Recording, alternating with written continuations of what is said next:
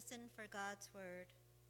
Lord, open our hearts and minds by the power of your Holy Spirit, that as the scriptures are read and your word is proclaimed, we may hear with joy what you say to us today. First scripture reading today is Psalm 19, verses 1 through 6. The heavens declare the glory of God, the skies proclaim the work of his hands. Day after day they pour forth speech, night after night they reveal knowledge. They have no speech, they use no words, no sound is heard from them. Yet their voice goes out into all the earth, their words to the ends of the world. In the heavens, God has pitched a tent for the sun. It is like a bridegroom coming out of his chamber, like a champion rejoicing to run his course. It rises at one end of the heavens and makes its circuit to the other. Nothing is deprived of its warmth. The word of the Lord.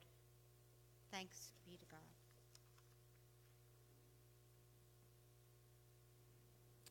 Thank you, Maureen. Our second scripture reading this morning is from the Gospel of Matthew, chapter 16, verses 1 through 4. In the Pew Bible, you'll find that on pages 17 and 18 in the New Testament section.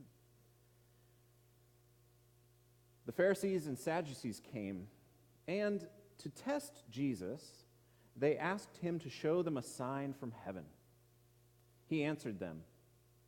When it is evening, you say, It will be fair weather, for the sky is red.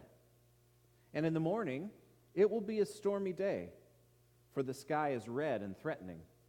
You know how to interpret the appearance of the sky, but you cannot interpret the signs of the times.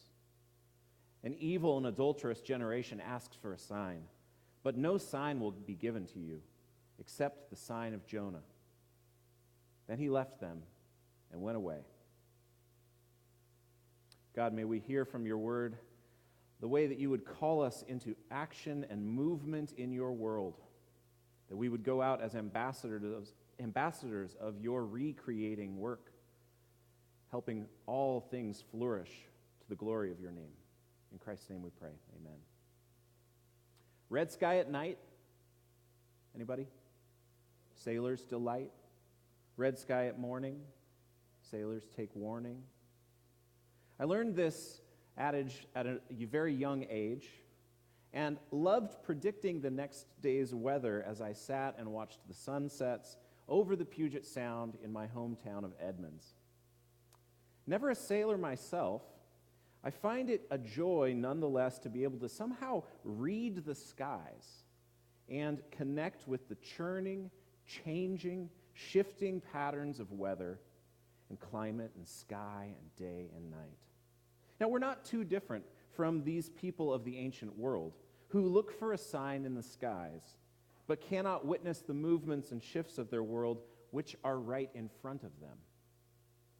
As we look further into our series on flourishing creation, we have to learn to look up, just like these folks, and wrestle with the changing skies and what they are showing us.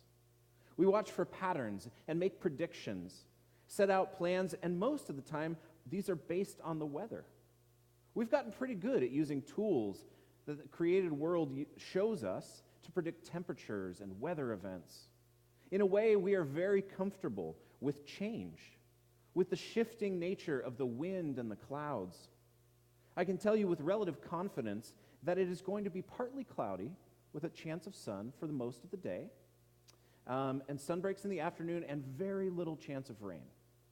We know this, or at least we think we do.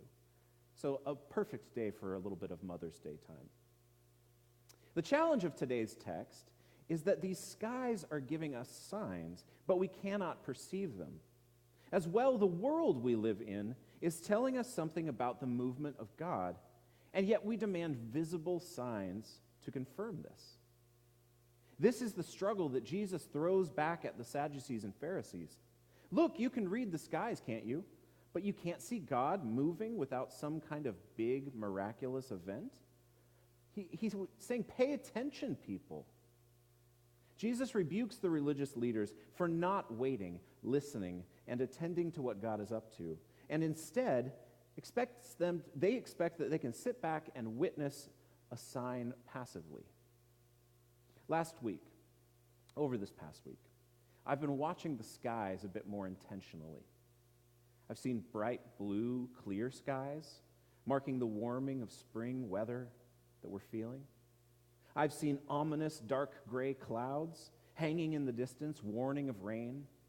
I've seen wind blown skies with clouds strewn quickly across the canopy as the weather shifts.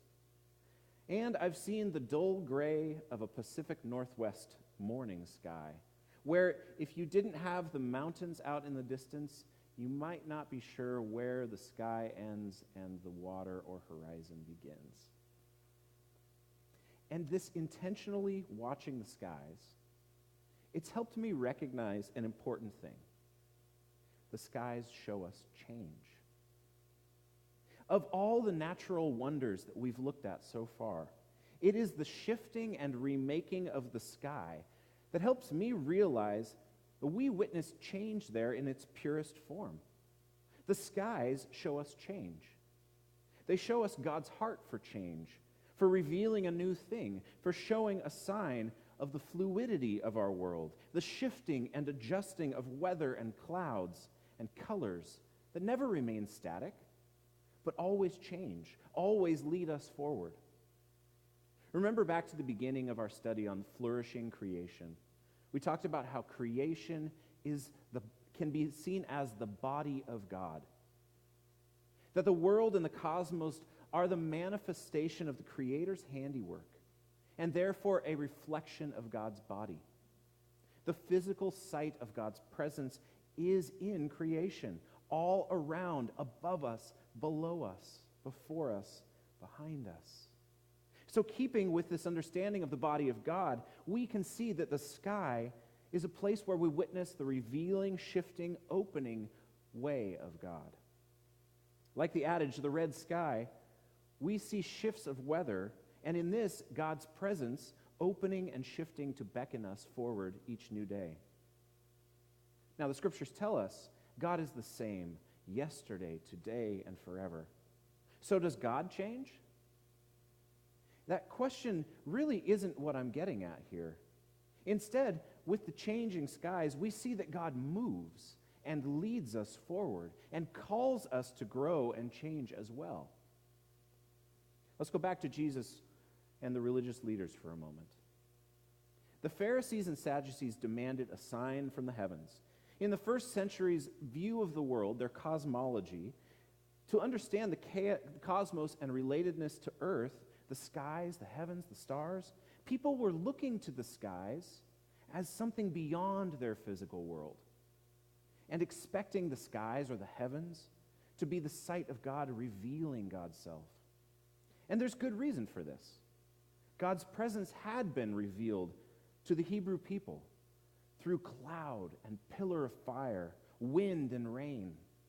God had taken the prophets up into the air, their mystical departure from the physical world to become one with their Creator.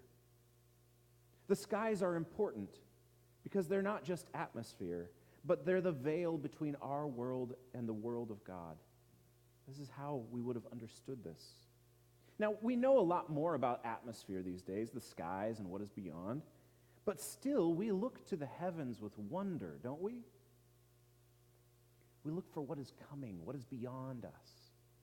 And this is where Jesus is frustrated. He says, Yes, you look at the skies for signs, but what he's longing for them to be able to do is to actually see change happening right in front of them for them to welcome it and participate in it. If God sends a sign in the form of a Messiah bringing good news, but the people demand sky, uh, signs from the sky still, it seems that they're missing the point. Jesus responds with frustration, and then, as the passage closes, he went away and left them. You can feel his exasperation, can't you? Now, we wouldn't do our study uh, justice this morning without attending to Jesus' comment about the sign of Jonah. So let's take a moment and remember the story of the prophet Jonah, sent to the great city of Nineveh to warn of God's judgment. Jonah gets sidetracked, goes out on some stormy seas. You might remember something about a whale. And then he's finally spit up onto the, ocean, onto the, shoreline and begrudgingly goes on to Nineveh. In Jonah chapter 4, we find Jonah grumpy with God, that after Nineveh does respond positively to the call of repentance. Jonah sits down in the sun in the afternoon, and God gives him shade with a bush. The bush grows up and shades him in the heat of the day, but it withers away from a worm infestation the next morning, and Jonah remains grumpy. Jonah felt the sense that the planned retribution for Nineveh was justified, it seems. First, he ran away from the call to speak prophetically to those people, and then he grows frustrated with God that God does not destroy them. But God actually changes God's mind, and the city receives grace.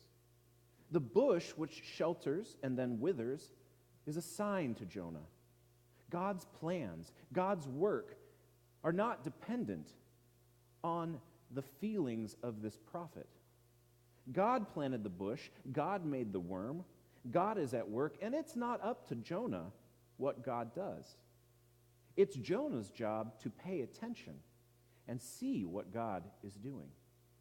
The sign that the bush illustrates is Jonah's disconnection from the change that God is creating for Nineveh. And so Jesus uses this sign to speak to the Pharisees and Sadducees. And we see him calling them to pay attention to the signs of their times, what is right in front of them, and how God is calling the people to repentance and new life, and not to keep demanding signs from the skies. The sign of Jonah is a picture of the frustration of God, the exasperation of Christ, looking at his people and seeing that they're missing it. Change is happening and they can't see it. So, skies show us change in a way nothing else in creation does. In the skies, we don't need signs. We have wonders to witness that show us the true unfolding revelation of what God is up to. Now, I want us to think about our lives for a moment. Think about the last couple of years for a moment. Think of the immense change that we've been invited to. Our world is shifting. Certainly, due to the coronavirus pandemic, there are shifts in our way of life. But on the whole, I'm speaking of something more completely uh, f- full going on. We see it in the calls and the unrest around racial justice for the black community in the United States. We see it in the political division in our nation's capital. We see it in the advent of new technologies that make our ability to connect with one another easier and different. We feel it in the change of our climate, the created order groaning, and we witness the change as a possibility for what may be an opportunity to restore the hopes of that creation. We see change as young people grow and our elders pass. To witness our world is like watching the shifting skies.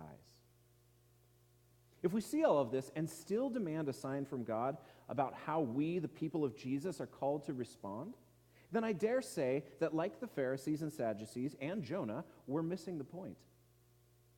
God is at work in this change, and if we do not recognize it, we miss an opportunity to participate in God's redeeming action.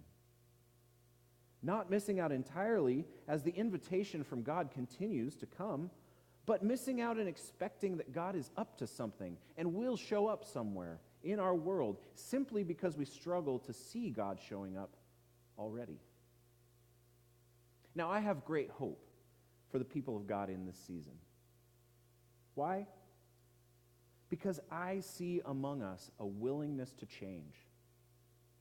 Let's take our congregation's life together as a good example. In seminary and pastoral training, I learned a funny quip uh, that gets to the heart of change resistance in the church. The last words of a dying church We've never done it that way before. This is change resistance to a T. Now, when I began my call here at St. James Presbyterian just over four years ago, our church was in a phase of reconsidering who we were to be now and how to maintain what we have had for so long while finding a way to thrive in the present. Many programs and offerings of our church have shifted and changed and grown over these last few years. And none of those changes have happened simply by holding on to the way we've always done things. We can't do that, it, doesn't last. Change and adaptation have to happen. And we've seen this. Think, think for a moment about five years ago, all of us, think about this. Did you think there's any chance that the majority of our congregation would be zooming into Sunday morning worship? And utilizing these online services to participate and stay engaged? Did, I, did you ever think, those of you who are on Zoom, did you ever think you would be as good at this as you are? did you ever want to be? No. We've done something, we've changed. The signs of the times, the shifting of the winds, the sky view we have has called us into that change for the sake of our congregational flourishing for the future.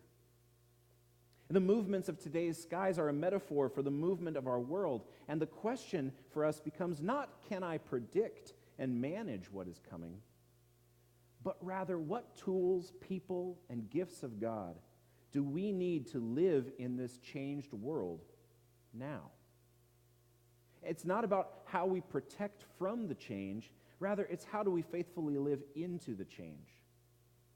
Think of the sky and the wind and the weather, and we know that as we watch birds fly, that they use the shifting winds and the matter of their space in the sky to adapt and travel.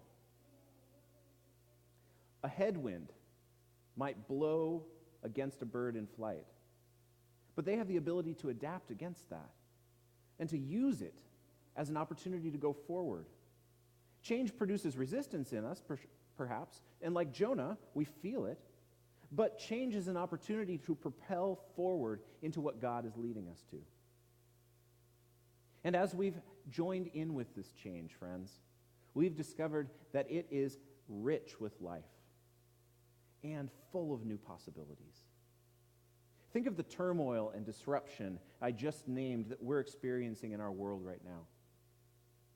Are these struggles not the site of possibility for a new way forward?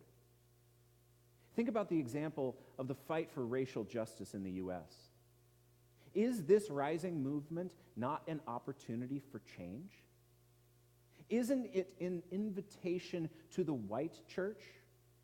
Who has historically been oppressive and or silent in this conversation? Isn't it an invitation now to speak up, to stand with, to change our posture, to step into the work? We've never done it that way before. But what if we did? Or think about it in climate action. We're learning to adjust our patterns of life to be more sustainable. We've never done this before, but now is the time. Or think of the full blessing and affirmation of the LGBTQ communities around us. Years ago, the church would say, Well, we've never done that before. But now we say proudly that a faith community can be a place of acceptance and love, and we recognize the deep blessing and benefits of our life together by not excluding, but by including all. This is what change looks like. When I look up at the sky, I want us to ask, God, what are you showing me? Don't demand signs, the signs are there. May the sky itself be a picture of the body of God, which reminds us that God is moving, God is calling, and God is active in our world. Now, as with each week in this series, I invite you all to step outside this week and take in the sky. See it in the morning. See it throughout the day. See it in the dark of night. Witness change firsthand. And pray and seek God's voice there. What is God inviting us to as we witness the sky's beautiful change? Go, friends, into the world to witness God's changing work, and may we find our way to participate in it. Amen.